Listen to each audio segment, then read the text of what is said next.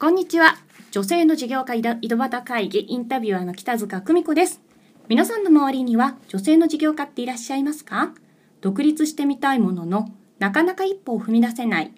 今、独立してやっているものの、思うようにうまくいかない。そんな方は多いかもしれません。この女性の事業家井戸端会議では、実際に自分で独立して事業をし、成功している女性の本音を、井戸端会議のようにぶっちゃけどうなのと伺っていきます。さてさて、今日はどんな本音が聞き出せるのでしょうかそれでは本日のゲストをご紹介いたします。えーパーソナルスタイリスト、長谷昭恵さんです。よろしくお願いします。よろしくお願いいたします。はい、えー今日は長谷さんにお越しいただきましたけれども、えーパーソナルスタイリストということで、えー普段、えー私もいつもおしゃれな姿を拝見して素敵だなと思ってるんですけども、はい。じゃあですね、まずはその今のパーソナルスタイリストをされたきっかけをちょっとお話しいただければと思うんですが、はい。はい。はい。私はですね、大学を建築学科を卒業後、アパレル会社に、えー勤めてたんですけれども、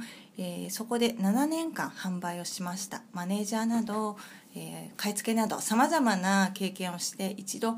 えー退職したんですがこの経験をぜひ、えー生かしたいなっていう時にですね、えーパーソナルスタイリストという仕事を、えー出会いました。で今はですねまあ、私の思いとしてはどの女性も今より必ずきれる綺麗になれるという思いをもとに活動しております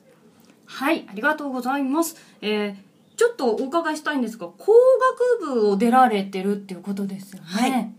工学部出身のあのなんかパーソナルスタイリストさんって珍しい気がするんですが、他にいらっしゃいますか？そうですねやはりあの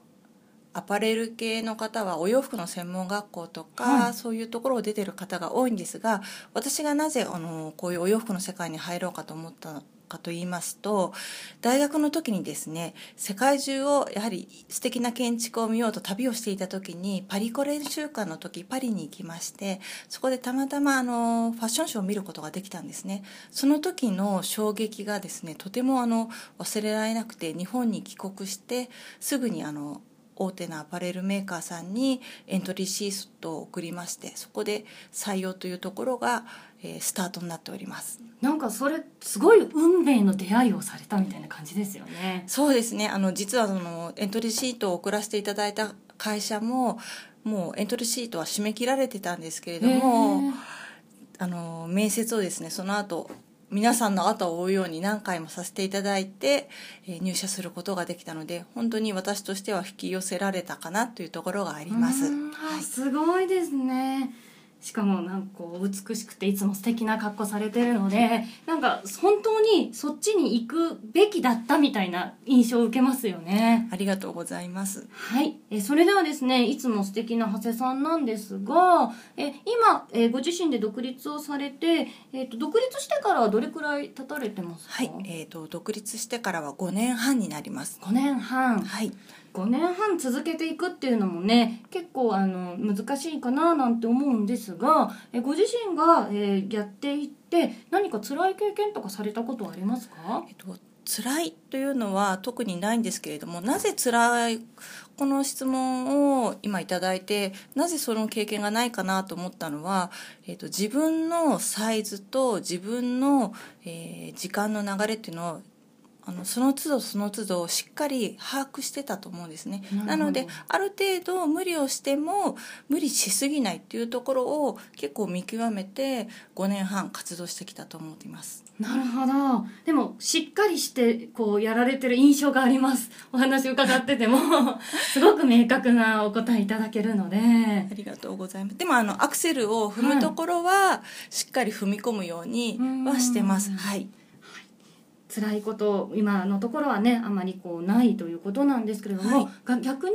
良かったこと楽しかったこと嬉しかったことなんていうのはありますか、は何しろあのやっぱり自分が知らない世界をそのお客様を通じて見ることができる自分の視野が広がるしあとお客様の世界行きたい世界に後押しできるとお洋服を通して後押しできるっていうのが本当に喜びですね。それってすごい素敵なことですよねありがとうございます。はい。はい、えーそれではですね、えー今5年半も続けられてきているうん。ということなんですが、はまあ、ご自身なりにで結構なんですけれども、ここまで続けて成功されてる秘訣っていうのがもしあればお伺いしたいんですが。えっとですね、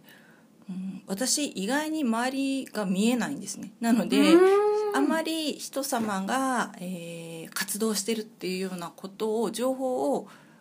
意外に知らないので焦らないのかもしれないです。あなるほどね。周り知らん、まあ、見ない分、そうですね。マイペースでそうですね。自分のペースがもちろんあのある程度情報をリサーチはするんですが、うんうんうん。必要以上に他の方のことを追わないというかそういうのがありますはい。自分なりのスピードできっちり進んでるからここまでやってきれこれたよっていうようなこそうでとですすねねはい。あと人と人とのはい。一つ一つの出会いを楽しむと次につながるかなっていうのはあります。はい。すごいその前向きな方感じでこう進んできたっていうのが伝わりますね。はい。ありがとうございます。それではですね、えっと最後ちょっとお伺いしたいんですが、はい。この女性の事業家井戸端会議は、まあ、今これから何かこう一歩踏み出してうん。こう独立してみようかなっていう方に聞いていただいてたりとか、はい。逆にもううまくいかないからやめちゃおうかなみたいな、うん。そういった方に聞いていただいてるんですが、はい。まあ、そういった方にもしなんかこう一言「いやぶっちゃけ独立ってこうなんだよね」みたいなことがもしあれば何かお伝えいただければなと思うんですけれども。はい。えっと、そうですね。そのえ起業とか独立ってしようと思えばすぐできると思うんですね、はい。継続が一番難しいことなので、うん。もうすると決めたら、えースローペースになっても動き続けるっていうことがうん。自分がそういうことができるかどうかっていうのを本当に吟味して、うん。そこから、えー先のことを考えた方がいいんじゃないかなと思うんですよね。なるほどね、はい、今働き方ってすごく、